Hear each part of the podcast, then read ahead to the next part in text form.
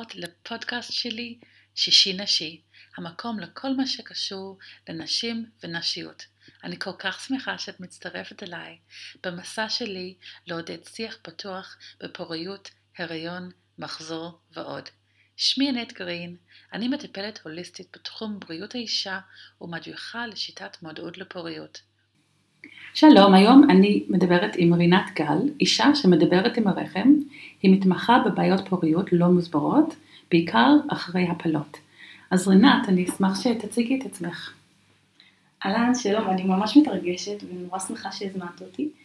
אוקיי, אז אני רינת, ואני מתעסקת במשהו כמו עשר שנים האחרונות, אני מטפלת כבר מעל עשרים שנה, אבל בעשר שנים האחרונות המיקוד שלי הוא בפוריות, בעיקר מצבים לא מוסברים. כשבאות אליי נשים שלכאורה הכל בסדר, ו- ועדיין ההיריון לא קורה מאיזושהי סיבה. ואני מחפשת את הסיבות הלא מודעות, לא את הדברים שאנחנו מכירים ומדברים עליהם, פחות את הנושא הרפואי, אלא יותר קושי שהוא רגשי, פחדים, קונפליקטים פנימיים, כל מיני דברים שהם לא מדוברים ולא כל כך מתייחסים אליהם, שהרבה פעמים הם הסיבה בעצם לעיכוב, הסיבה הלא מודעת הפנימית יותר. ברגע שעולים על הסיבה הפנימית, הרבה פעמים פתאום הגוף משתף פעולה. מעולה. אוקיי, ואת יכולה לספר לנו גם איך נכנסת לתחום הזה? כן, אז ככה, אז כשהתחלתי ללמוד זה היה בהתחלה שיטת גרינברג, והמון זמן התמקדתי בכאבים כרוניים, ובין היתר מדי פעם היו באות נשים שרוצות להיכנס להיריון, והן היו נכנסות להיריון. אוקיי, okay, אז רגע, אולי תספרי לי גם אה, מה זה שיטת גרינברג, לא כל אחד מכירה. אוקיי, okay. שיטת גרינברג זה שיטה שבה לומדים אה, לחבר בין, אה, בין אה, כאב לבין דפוס התנהגות. בעצם השיטה הזאת מדברת על זה שכולנו אחראים לבריאות שלנו ולכאבים שלנו, הגוף שלנו יוצר את הכאבים הרבה פעמים כאיזשהו מסר לבן אדם בשביל ליצור שינוי של דפוס התנהגות. אוקיי, okay, okay, מעולה. ואז את, את התחלת את הדרך בשיטת uh, גרינברג, והיו מגיעים אלייך עם כל מיני um, תופעות וכאבים. אוקיי, אז מה קרה אחרי זה? מה שקרה שהלכתי לאיזושהי תוכנית שיווק, ניסיון להתמקד, כי באמת הקהל היה מאוד מאוד מגוון, אנשים מכל מיני סוגים של כאבים, ומי שלימדה שם הציע לי להתמקד בקהל מסוים, למקד יותר את הקהל, ללכת על קהל של נשים. והיא הציעה את הנישה הזאת של טיפולי פוריות, פשוט כי זה משהו ש, שהתחלתי, ממילא הגיעו נשים והצליחו להיכנס להיריון מאוד מהר, אמ, ופשוט התחלתי ללכת בנתיב הזה, ועם הזמן גיליתי שיש עוד סיבות למה, למה בעצם אה, אני בנתיב הזה של, של לעזור לנשים להיכנס להיריון. אם אני בעצמי לקח לי זמן להיכנס להיריון להיריון הראשון שלי, ונעזרתי, לקח לי תשעה חודשים בגיל 28, שזה לכאורה הכל היה בסדר, ציפיתי מהגוף שלי שייכנס להיריון ממש מהר, כי הגוף היה במצב טוב, עשיתי מלא עבודה, של הגוף והנפש, והייתי צריכה תהליך בשביל להיכנס להיריון, תהליך שהוא רגשי, ודרכו גיליתי שהיו לי כל מיני קונפליקטים, שחלק בי רצה את ההיריון, וחלק בי מאוד פחד, וחלק התנגד אפילו. וברגע שעבדתי עם עצמי, תהליך, זה היה תהליך מאוד קצר, משהו כמו אה, חודשיים, חודשיים של עבודה, ואז נכנסתי להיריון טבעי, וההריונות הבאים כבר באו מאוד מאוד בקלות. בהמשך, אחרי, בשנים האחרונות הבנתי שיש עוד עומק ללמה אני מתעסקת עם פוריות. כי סבתא שלי, שהייתה, היא עלתה לארץ לפני השואה, השאירה, משפחה גדולה באירופה, בפולין, והיא איבדה המון אנשים, איבדה גם, גם ילד, ילדה, הבכורה שלה גם הייתה. כלומר, יש סיפור של, של, עם ילדים במשפחה שלי. ו, זה נורא מרגש אותי לעזור לאנשים להיכנס להיריון. בשנים האחרונות הבנתי שהסיפור עם סבתא שלי, יש לי, סבתא שלי נפטרה בגיל 45, לא הכרתי אותה. היא עלתה לארץ, היא הייתה מאוד ציונית, היא עלתה לארץ לפני השואה, אבל איבדה את כל המשפחה שלה בשואה. ו... ולקח לי זמן להבין שזה גם משהו שמאוד משפיע עליי, הנושא הזה של משפחה ושל אובדן של משפחה, וכמה זה חשוב היכולת להקים משפחה ו... ו... ליצור, ליצור עוד ועוד, כאילו להרחיב את, את העץ המשפחתי. אז אה, הבנתי שזה גם משהו שמניע אותי, הרצון באמת אה, לעזור לאנשים ליצור משפחות וליצור שייכות חדשה. תודה. אז רינת, מה הניסיון שלך? מה הסיבות הנפוצות אה, שמונעת את ההיריון לקרות? אז ככה, אחד הדברים הראשונים שאני עושה בפגישה עם אישה זה קודם כל לדבר עם הלב שלה. כשאנחנו מתחברים ללב, אנחנו יכולים לראות רבדים שקודם לא ראינו, והשפעות לא מודעות. ויש כמה, כמה דברים שחוזרים על עצמם, שוב ושוב, שאני רואה בקליניקה. נושא אחד זה קונפליקטים. זו אישה שהיא מאוד מאוד רוצה הריון, אבל יש לה גם קריירה, והיא רוצה, לא רוצה לאבד את הקריירה, או, או שהיא באמצע לימודים ומאוד חשובים לה הלימודים, או שהיא אה, רוצה, יש קונפליקט לגבי הזוגיות, שהיא כן, היא אוהבת את הבן זוג, אבל היא לא לגמרי סומכת עליו, או היא לא בטוחה שהיא בשלה, או הוא, הוא לא בשל. יש הרבה פעמים שיש קונפליקט, אז זה יוצר מצב שאנחנו יכולים לרצות מאוד ובו זמנית לא לרצות. זה לא שאנחנו לא רוצים, אלא שיש עוד חלקים בנו שרוצים אה, הכרה, שרוצים שנתייחס אליהם, שרוצים שנבין אותם. ואז בתוך תהליך של ריפוי, כשברגע שהם מכירים בזה, שמבינים שכן, את רוצה ילד, אבל גם חשובה לך הקריירה, ויש גם פחד, מה יקרה למקום עבודה, ומה יקרה אם, אם את עצמאית אז גם, מה יקרה פתאום לא יהיו הכנסות. פחד כלכלי זה גם אחד הפחדים שיש, אנשים מבינים שילד אומר הוצאות, ואם המצב הכלכלי הוא לא מדהים, זה מפחיד, זה יכול להפחיד, איך, איך נסתדר.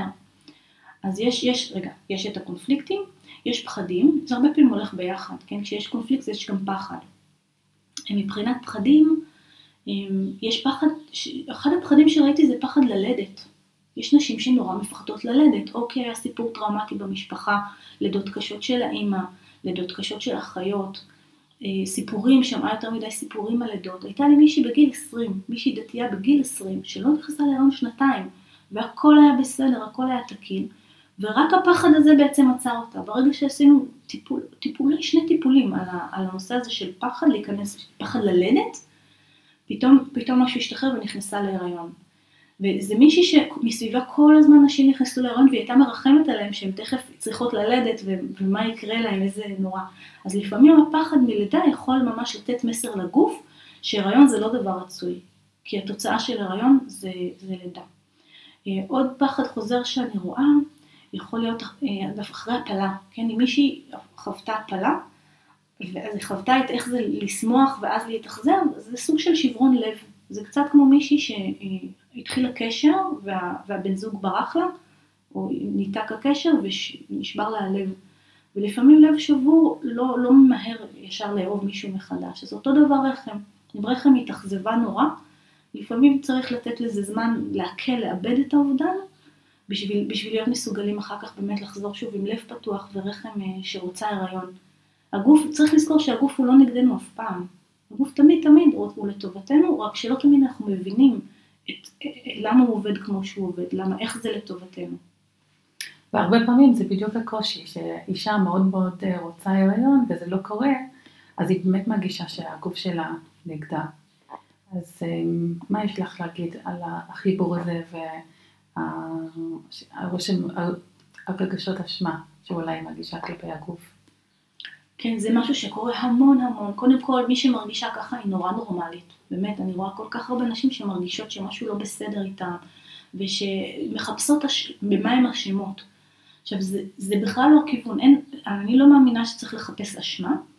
צריך להתייחס לגוף כאילו הוא ילד שלנו. כאילו יש כבר ילד, והילד פשוט יש לו איזשהו קושי. אז כמו שלא נתעצבן על ילד שקשה לו ללכת, אלא פשוט נעזור לו ונבדוק אם הוא צריך פיזיותרפיה. אם הוא... אולי זה פשוט הקצב שלו, יש גם קצבים שונים.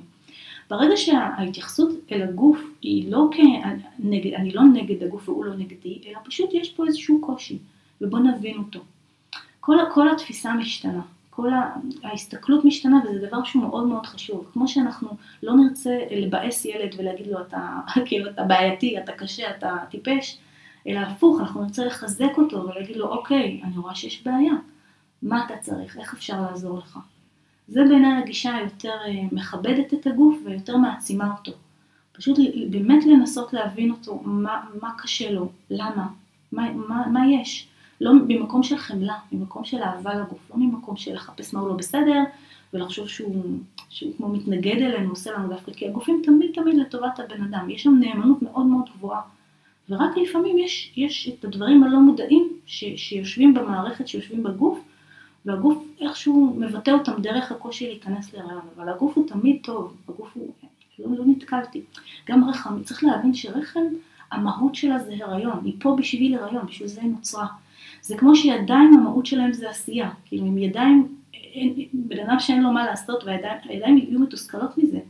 כן, כמו שהראש הוא פה בשביל לחשוב, כאילו אם ראש משעמם לו, אז, אז יש בעיה, עם לב, לב פה בשביל לאהוב, אז הרחם היא פה בשביל הריון, זה, זה המהות שלה, בשביל, כאילו, היא הרבה יותר מתוסכלת כשאין הריון מאשר בעלת הרחם. אוקיי, okay. אז כשמישהי אמ, באה ואתם ביחד מגלים את הסיבות למה היא לא נכנסת להריון, אז מה הצד הבא כדי כן להביא את, ה, את המוכנות שלה להריון? אחד הדברים שחוזר המון זה הנושא של אמון בגוף. כשאישה לאורך זמן לא נכנסת להריון, היא מאבדת אמון, וזה הדבר הכי טבעי בעולם, כן? כמו בן אדם שהוא מחפש עבודה הרבה זמן, והוא לא מוצא, הוא יאבד אמון בעצמו. או אישה שמחפשת uh, להתחתן הרבה זמן, והיא לא מוצאת חתן, היא תאבד אמון, גם אם היא הכי חכמה, מוצלחת, יפה, מוכשרת, הכל, כל התכונות הטובות, זה משהו שגורם לאנשים לאבד אמון בעצמם, ואותו דבר בהקשר של פוריות. אז אחת הבעיה, הקושי, ברגע שאנחנו מאבדים אמון בגוף שלנו, אנחנו יוצרים לאט לאט איזשהו מרחק בינינו לבין הגוף. אני משווה את זה ללאבד אמון בבן זוג. כן? אם אישה מאבדת אמון בבן זוג, היא לא יכולה לסמוך עליו, היא ביקשה חלב והוא לא הביא שבוע חלב, אוקיי? הדברים הכי מטופשים, אבל זה יוצר מצב שהיא פחות ופחות יכולה לסמוך, והתקשורת יכולה להשתבש, ויכול להיות שהיא תאשים אותו, והוא יאשים אותה, ויתחיל להיות איזשהו נתק בין האישה לבן זוג, אותו דבר, נשים עושות את זה עם הגוף שלהן, והן פחות סומכות עליו, והדבר הזה יוצר איזשהו מעגל של, של אני קוראת לזה סחרור כישלונות, שככל שמצליחים פחות ככה מאמינים פחות, ואז הסיכוי להצליח יורד, כן? אישה שהלכה ל-100 דייטים, הייתה לי לקוחה כזאת, שהייתה הלכה ל-400 דייטים, בסוף היא מצאה, היא התחתנה, אבל 400 דייטים, אני אומרת איזה כוחות נפש צריך בשביל שוב ושוב ללכת, וזה לא זה, ושוב ללכת וזה לא זה. ואת מאבדת את ה... מאבדים, זה נורא טבעי. ומה שאני מציעה זה לעשות תהליך הפוך, תהליך של איך להחזיר את האמון בגוף, איך להבין שאוקיי, היה מצב מסוים, גם אפשר להבין אותו, יש המון המון סיבות, ברגע שמבינים שהיו סיבות טובות לעיכוב בהיריון, או סיבות טובות לזה ש, שלא, לא, אישה לא התחתנה, זה עושה איזשהו שקט בלב, ופתאום אומרת וואלה, יש היגיון, זה לא הכל כאוס ובלאגן, אוקיי? ולפעמים צריך קודם כל לעצור ולהבין למה, למה ההיריון לא קרה קודם, ויש המון המון סיבות למה ההיריון לא קרה קודם. זה יכול להיות הרבה פעמים תזמון אגב. גם בזוגיות, לפעמים אישה לא מוצאת את הגבר פשוט כי הוא לא פנוי. כי הוא, הוא, לא, הוא לא התגרש, או שהוא לא עלה לארץ, או שהוא קרא, היה, היה עם חברה ורק עכשיו נפרד. אותו דבר, לפעמים הביצית עוד לא הבשילה, הביצית הנכונה, המיועדת, עוד לא הבשילה, לא היה הזמן שלה. או היה, כן. אני תמיד חושבת על זה שזה כאילו הנפש, זה לא הזמן שלו לרדת ולהיות פה, אז... אה, לגמרי, לגמרי, לילדים, לנשמות יש את הסנכרונים שלהם, לפעמים ילד רוצה לבוא, יש שם סנכרונים עמוקים, יכול להיות שהוא צריך להכיר את אהבת הנפש שלו בצבא, והוא צריך את, כאילו את המסלול שייבנה, או לפעמים יש חבר ילדות שהוא רוצה להיות איתו בגן, אז הוא צריך שנתון מסוים, לפעמים הוא רוצה להיוולד בחג מסוים, כי האנרגיה של החג, אני למשל נולדתי בט"ו בשבט, וברור לי למה, אני מתה על עצים, עצים אוהבים אותי, אני מדברת עם עצים כל הזמן. אני, הנושא של פוריות גם נורא מחובר לעצים. אז אנשים לפעמים צריכים תאריך מאוד מסוים להיוולד, ופספסת שנה, אז לפעמים הילד מחכה עוד שנה, זה יכול לקרות. ככה אני רואה את זה, בכל אופן. ולפעמים יש דברים שהם, שהם קשורים למשפחה. לפעמים למשל אני רואה נשים שנורא רוצות להיכנס להיריון, אבל יש הורה חולה, אוקיי? והרבה מהאנרגיה הולכת לטפל בהורה שחולה. ואחר כך הוא נפטר חס וחלילה. ויש אבל, ונורא קשה ליצור חיים כשאת, שבא לך למות, אוקיי? נורא נורא קשה. ילד שמאבד הורה, חלק ממנו רוצה להצטרף להורה, זה דבר נורא נורא טבעי. ואז נורא קשה להיות עם, עם חיוניות ושמחת חיים, ויאללה, לשמח את הביציות, להגיד להם בואו כדאי לחיות, כי לא מרגיש, זה לא מרגיש שבא לך לחיות. אז זה דברים שצריך להכיר בהם, שיש הרבה השפעות עלינו, אנחנו לא לבד בעולם. אה, נקודה ביקום אה, מבודדת. אנחנו קשורים למערך שלם, למשפחה שלמה שמשפיעה עלינו, יש לנו חיים שלמים מסביבנו שקורים, וזה קשור להמון דברים, זה לא, אנחנו, זה, זה לא, לא צריך להסתכל על זה נקודתית, ורק התוצאה, רק להתמקד בזה שזה לא קרה. אז אני מבינה שאת גם עובדת עם השיטת אה, קונסטלציה המשפחתית, אז אני הבנתי שמה שאת העלית עכשיו זה קשור לזה, אולי את רוצה להרחיב על. הניסיון שלך עם הקונסטלציה ופוריות. בטח. קונסטלציה משפחתית זה בעצם דרך להסתכל על, ה, על כל בעיה שהיא כמשהו שהוא חלק מסיפור הרבה יותר גדול. כן, אנחנו בעצם נולדנו לתוך סיפור שכבר נכתב הרבה לפנינו. אנחנו מושפעים מדברים שקרו להורים שלנו, לסבים שלנו, לאבות אבותינו, לדודים במשפחה. זה, זה משהו מאוד, אה, מאוד מורכב. וכשאני מסתכלת על בעיות פוריות, הרבה פעמים אני רואה קשר, בעיקר הפלות האמת, הרבה פעמים אני רואה אה, קשר לדברים שקרו בעבר של המשפחה, שמשפיעים עלינו באופן לא מודע. אמ, למשל, קושי, קושי, אוקיי, עם הפלות זה הכי obvious, זה הכי, הכי ברור. כשאישה באה ורוצה הריון, והיו הפלות לפני, אחד הדברים שצריך לעשות זה להכיר בהפלות הקודמות. פשוט להכיר בזה שהיו, שבעצם יש כבר ילדים, כן? אישה לפני אומרת לי אין ילדים, ואז בודקים והם מגלים שהייתה הפלה בגיל 18.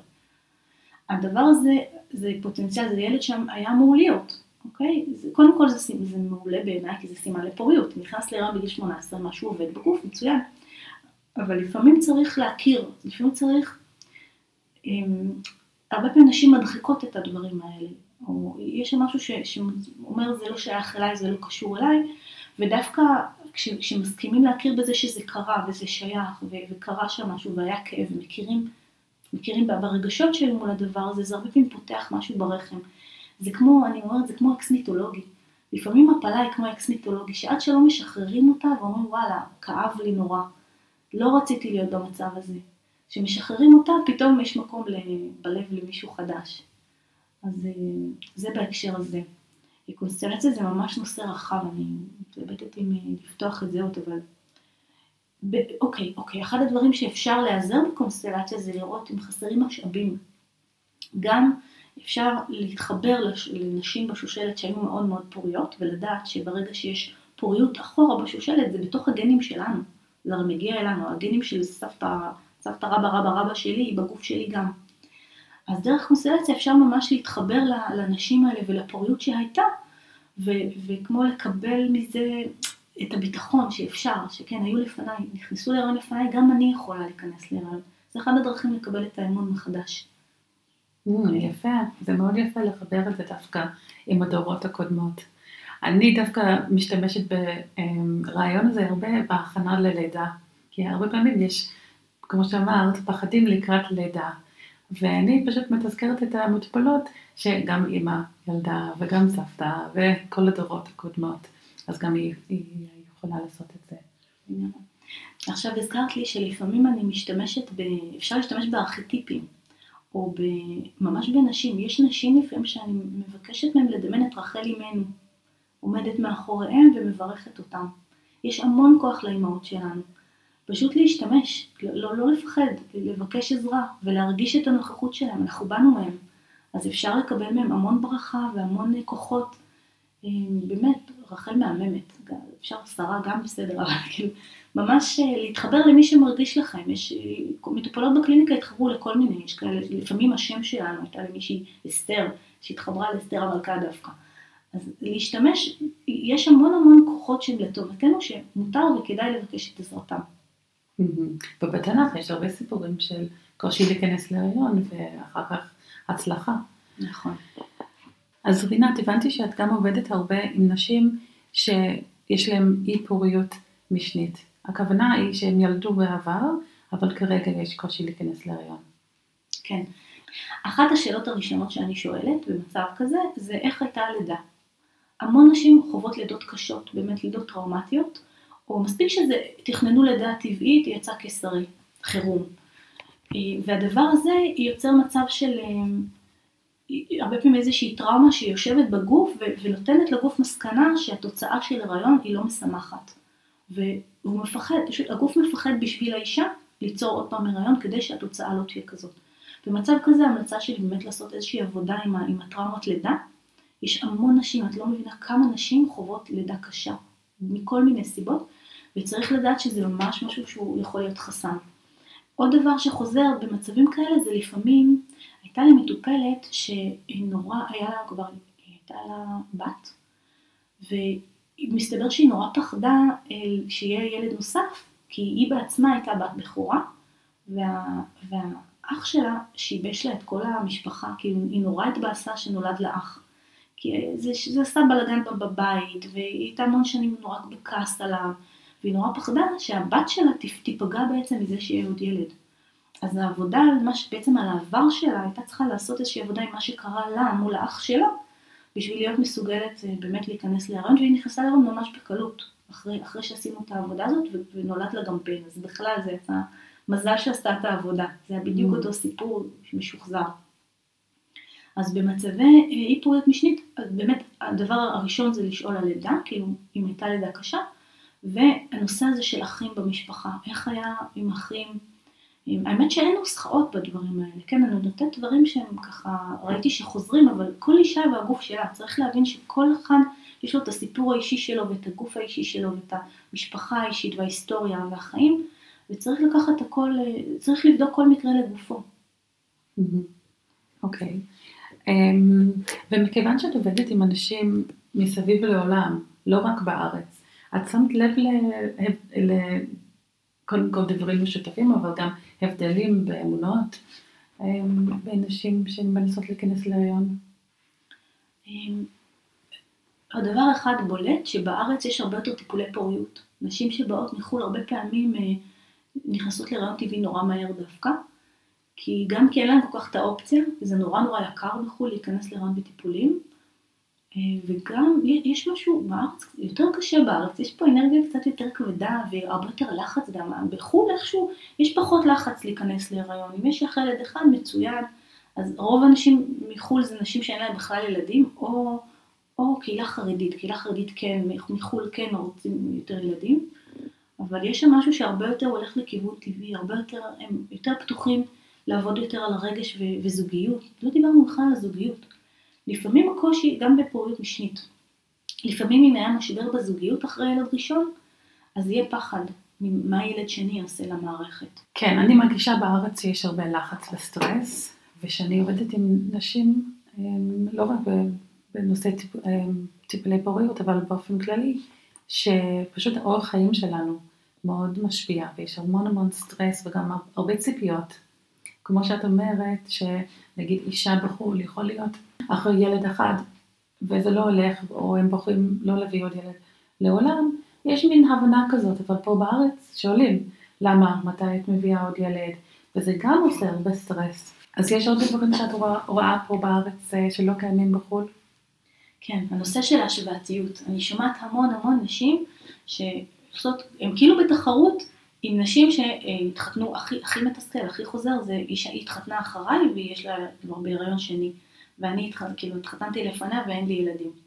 אז הדברים האלה בעיניי נורא נורא מורידים את הביטחון. אוקיי, אנחנו לא בתחרות, ואני מזכירה, אחר כך יהיה לך ילד, ואולי אה, הילד של השכנה ילך יותר מהר. ואז מה? מה זה קשור? מה זה קשור? כל אחד יש לו את הקצב שלו, יש לו את החיים שלו, ואתגרים שלו.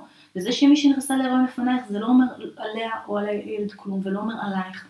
אה, צריך לנתק את העניין הזה של ההשוואות.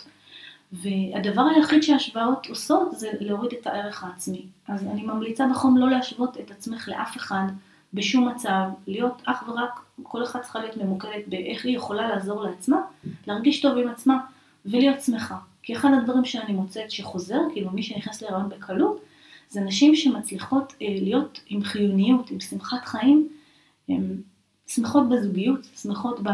באמת, כמה שיותר אישה טוב לה, בעיניי זה עושה חשק לביציות. זה מסר לביציות שאומר, תקשיבו, החיים פה סבבה, חוגגים, יאללה בואו, כאילו יש, יש מקום לילד, תראו איזה אבא מהמם בחרתי לכם, יאללה חגיגה.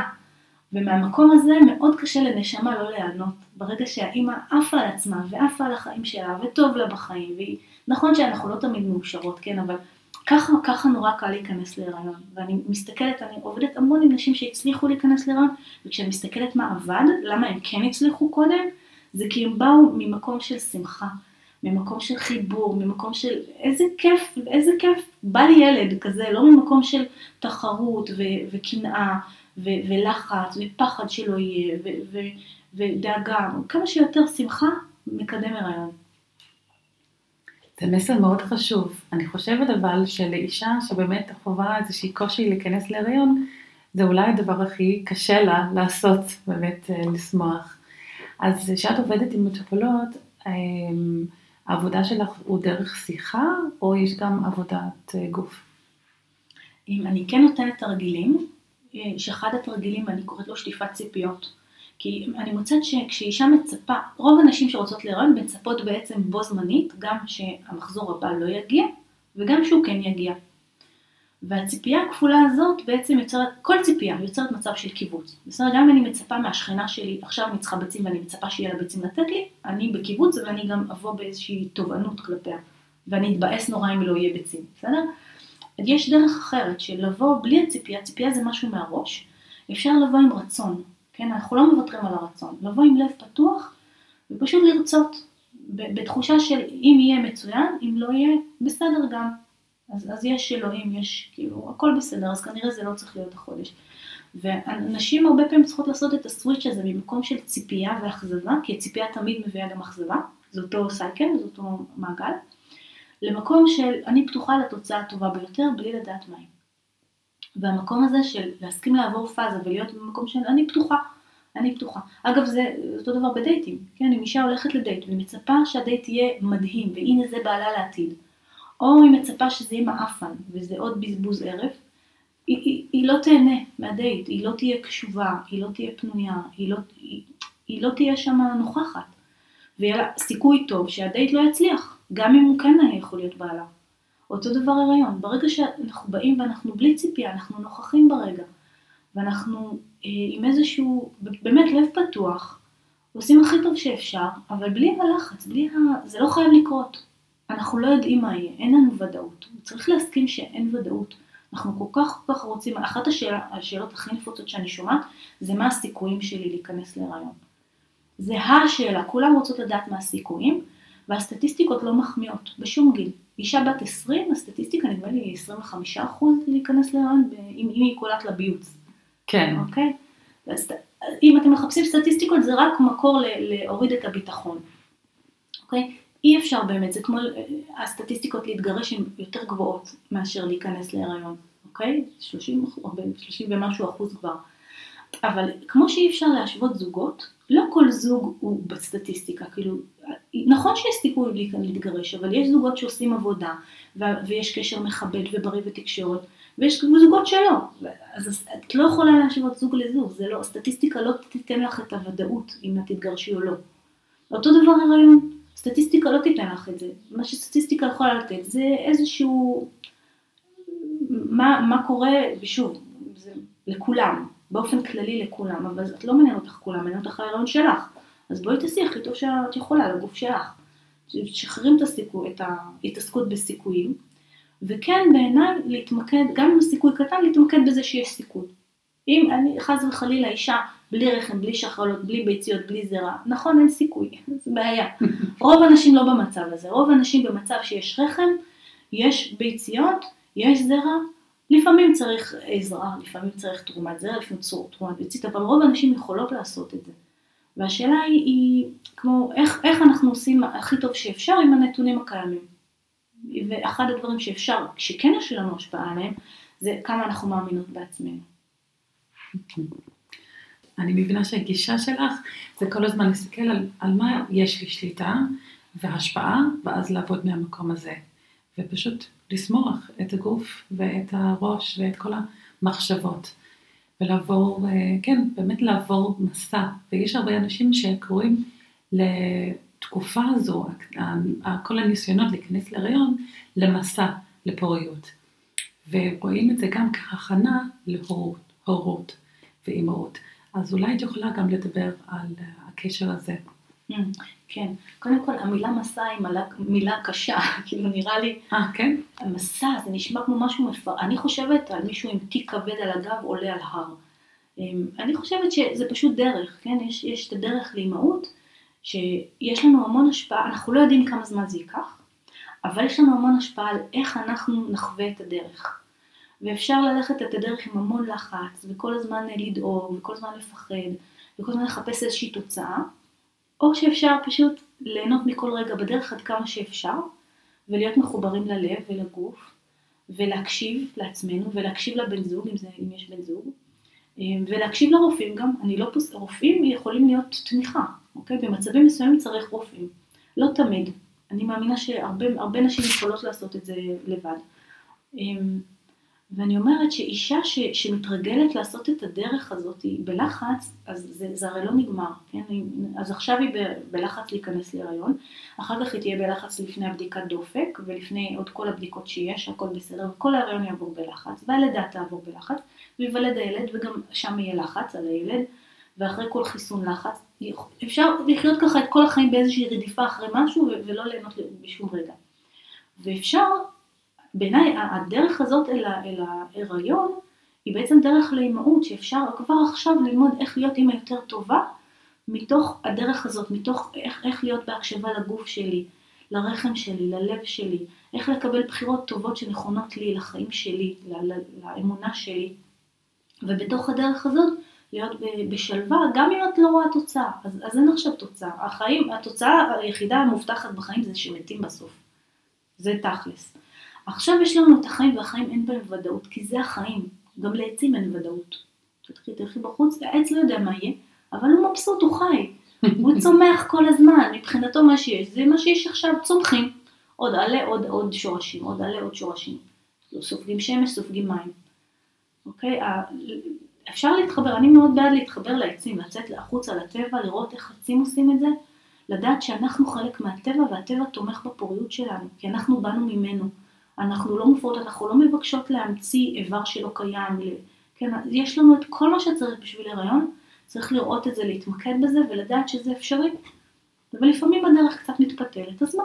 מתפתלת. נושמים, לוקחים צדה לדרך, כוחות, משאבים, ועוברים אותה כמו גדולים, אפשר לעשות את זה, הרבה עשו את זה, עשו את זה לפניכם ויעשו את זה אחריכם. אז מה את ממליצה לאישה שהיא ניסתה כל מיני דברים ושום דבר לא עובד בינתיים? כן, אני פוגשת גם נשים כאלה שעשו מלא טיפולים מכל מיני סוגים, ודיקור, ותזונה, ואביגו, ורפלקסולוגיה, ובאמת אה, מאוד מתוסכלות. זה, קודם כל זה באמת נורא נורא מתסכל לעשות המון ובלי תוצאה. אה, זה בדיוק המשמעות של, אה, שאני חושבת מה זה פוריות, פוריות זה בדיוק זה, זה היכולת לעשות מעט ולקבל הרבה. ההריון עצמו, תחשבו שזה בסך הכל פעולה אחת קטנה, ואחר כך תשעה חודשים לא עושים כלום, בעצם את אוכלת והתינוק גדל לבד. זה מצב שהוא בעייתי, מעט מאוד פעולה והמון תוצאה, ואחר כך יש לך ילד לחיים שלמים. אז אה, ככה, מצד אחד אני, אני לא בעד לעשות יותר מדי overdoing, כי זה, זה מנוגד לקונספט של פוריות. פוריות היא משהו פסיבי, זה קורה. כלומר, זה, אם, אם אישה פוריה, אז ההיריון מתאפשר, ההיריון הוא משהו שהוא מתאפשר, אנחנו לא עושים הריון, אנחנו מקיימים יחסים או עושים הפריה או עזרה, אבל אין פה עשייה. אמ, אני כן מסכימה שלפעמים צריך מכמה כיוונים, כן? זה כמו שאם אישה רוצה למצוא בן זוג, אז לפעמים גם היא תירשם בשני אתרי היכרויות, וגם היא תבקש מהסבתא, מהדודה שישדחו לה, וגם היא תשאל חברות. זה, וזה עוד ערוץ שפע, אז אפשר לעשות דברים בכמה כיוונים. ההמלצה שלי כן לעשות את זה מתוך חיבור ללב. להקשיב ללב, לראות באמת איך מרגישים בתוך פגישה, איך מרגישים אחרי פגישה. אמ, לא, לא למהר לרוץ מדבר לדבר, כי לפעמים הפתרון דווקא לעצור רגע ולנשום ולהרגיש ולשחרר את הלחץ של הזמן. הרבה פעמים עצם התחושה שיש לחץ של זמן מפריעה להיריון לקרות. נכון, נכון שלפעמים באמת יש כאילו, יש באמת לפעמים לחץ, אבל במצבי לחץ, אם נלחצים עוד יותר זה רק מעצים את, ה, את התסכול ואת הלחץ, וזה כמו תחושה של לראות לכל הכיוונים. אמ, ההמלצה שלי במצב כזה באמת פשוט לעצור. לעצור, לנשום, להתחבר לגוף, להתחבר ללב. אחד התרגילים שאני מלמדת את המטופלות שלי זה לשים יד על הלב ולהגיד, אה, אני רינת, כן? אז אני אומרת, אני רינת ואתה הלב שלי, ואני רק מקשיבה מה עולה. איזה רגשות עולים, לא, לא למהר, להרגיש מה הלב שלי רוצה להגיד לי, מה קורה איתו. ואותו דבר אפשר לעשות עם הרחם, כן, הלב הוא יותר תקשורתי מהרחם, הקצב שלו יותר מהיר, אבל, אבל גם אפשר להניח יד על הרחם, להגיד לה, אני רינת, את הרחם שלי, מה קורה איתך? ולא לשאול בקטע של אה, אימא נודניקית, כן, של מה קורה, מה קורה, למה, למה אין הריון, לא תובנות, אלא יותר כמו נשמה שלי, אני אוהבת אותך, אני יודעת שגם את רוצה הריון. בואי תגידי לי מה חסר, מה את צריכה, ממקום של אהבה וחמלה אל, אל הרחם. ממש לאהוב אותה. ו- ולפעמים מה שיעלה זה כאב, ולפעמים מה שיעלה זה תסכול, ופשוט להיות עם הרגשות האלה. כמה שמסכימים להיות עם הרגשות ש, שכמו יושבים בתוך הגוף, ככה אפשר לשחרר אותם. הרגשות הם פה בשביל להשתחרר, לא בשביל לשבת ולעשות לנו קרחצן כזה בנשמה. אז להסכים להרגיש, להסכים להרגיש, בעיניי הפסיביות הזאת מאוד מעודדת פוריות. כי פוריות, הריון הוא פסיבי, הריון הוא קורה לבד. הוא לא אמור להיות עבודה, המון המון עבודה, ואנחנו לא אמורים להזיע בשביל להיכנס להריון. הגוף נוצר בשביל זה. וזה אחד מהקשיים, כי אנחנו חיים בעידן של עשייה. ולהרבה נשים זה מאוד קשה דווקא לעבוד ולשבת ולנוח קצת ולהיות פסיבי. וגם מלמדים אותנו בגיל צעיר, לדעתי, לא להיות פסיביים, ואולי אנחנו קצת איבדנו את הנשיות אה, במקור, וזה משהו שמשפיע על אה, רמת הפוריות היום. אני מסכימה איתך לגמרי, אני מסכימה. העודף עשייה הוא לא, הוא פחות מסתדר עם, ה, עם להיכנס להיריון. תראי מה קורה לנשים בהיריון. הן נהיות כבדות ואיטיות ואוכלות יותר וישנות יותר, הן הופכות להיות יותר פסיביות. אחת ההמלצות שלי למטופלות שלי זה להתחיל בראש להיות הריוניות. כבר להתחיל להתפנק, כבר להתחיל לשים לב מה הן אוכלות ולאכול בנחת, כאילו הן כבר הריוניות. זה תרגיל לא רע, לדמיין שאת הריונית, לפעמים מתבאסים על הבטן, אחרי טיפולי פריאות יש בטן. אז אני אומרת, הנה, את יכולה כבר להרגיש איך זה להיות עם בטן הריונית. אז מה אם אין עכשיו הריון? אבל זה יכול לקרות עוד, עוד קצת. עוד אנחנו לא יודעים, אנחנו, הקטע שרק בדיעבד אנחנו יודעים שנכנסנו להריון, זה לא, רוב האנשים לא מרגישות באותו הרגע. Mm-hmm. אז תתייחסי אלייך כאילו כבר הריונית, תהיי, בהוויה הזאת. ו- ואני גם בעד להיות ליד נשים אה, הריוניות. אני יודעת שנשים נורא לפעמים מקנאות וזה עושה להם רע, אני אומרת לא, זה כמו שמישהו רוצה להיות מיליונר, עדיף שלא יסתובב עם תפרנים. ומי שהיא רווקה, עדיף לא להסתובב רק עם רווקות. כדאי שיהיו חברות נשואות. שיהיה את ה... זה כמו תדר כזה, זה להסתובב עם מישהו שיש לו, לדעת שאת לא רוצה את הילד שלה, את רוצה ילד משל עצמך. אז לנשום ולהסכים להיות עם ה... להידבק בזה, להידבק בפוריות, בתדר הזה. מחשבה מאוד יפה. אוקיי, אז תודה רבה רינת, שיתפת איתנו בהרבה סיפורים וידע. אם אנשים רוצים להיות בקשר איתך, מה הדרך הכי טובה? הכי פשוט זה להיכנס לאתר שלי, שנקרא, אם כותבים בגוגל רינת גל תרגוף, תרגוף, כן, כמו תר, תרגום אבל עם פ' סופית, מגיעים אליי מיד. אגב, יש לי מדיטציה מעולה לפוריות באתר שלי, אה, אפשר למצוא אותה גם ביוטיוב, תכתבו מדיטציה לפוריות, רינת, תמצאו אותה, אה, יש מלא רעיונות מהמדיטציה הזאת של נשים שבחיים לא פגשתי. אני מקבלת כל כמה זמן מייל, וואי, תודה רבה, שמעתי את המדיטציה, נכנסתי להיריון אחרי שנה, שנתיים, שלוש, לא יודעת. אז uh, תיכנסו, תחפשו, אפשר להירשם, באתר שלי אפשר להירשם לקבל מיילים עם עוד מידע על, uh, על פוריות וכניסה להיריון. Um, ודרך האתר גם אפשר ליצור איתי קשר. אז uh, אני אשמח לשמוע, שתהנו, שמאחלת לכולם הריון פשוט וקל ומשמח, ושהכול ש, שתסמכו על עצמכם, שתסמכו ש, על הגוף שהכל בסדר איתו. אוקיי, okay, אז תודה רבה. תודה רבה שהצטרפת אליי היום. יש לי שתי בקשות קטנות. אשמח אם תלחצי על הכפתור subscribe כדי לקבל כל פרק חדש של שישי נשי שיוצא. ותשלחי את הפרק לחברה או קרובת משפחה שיכולה ליהנות מזה. תודה רבה ואני מקווה שתצטרפי אליי בפרק הבא של שישי נשי.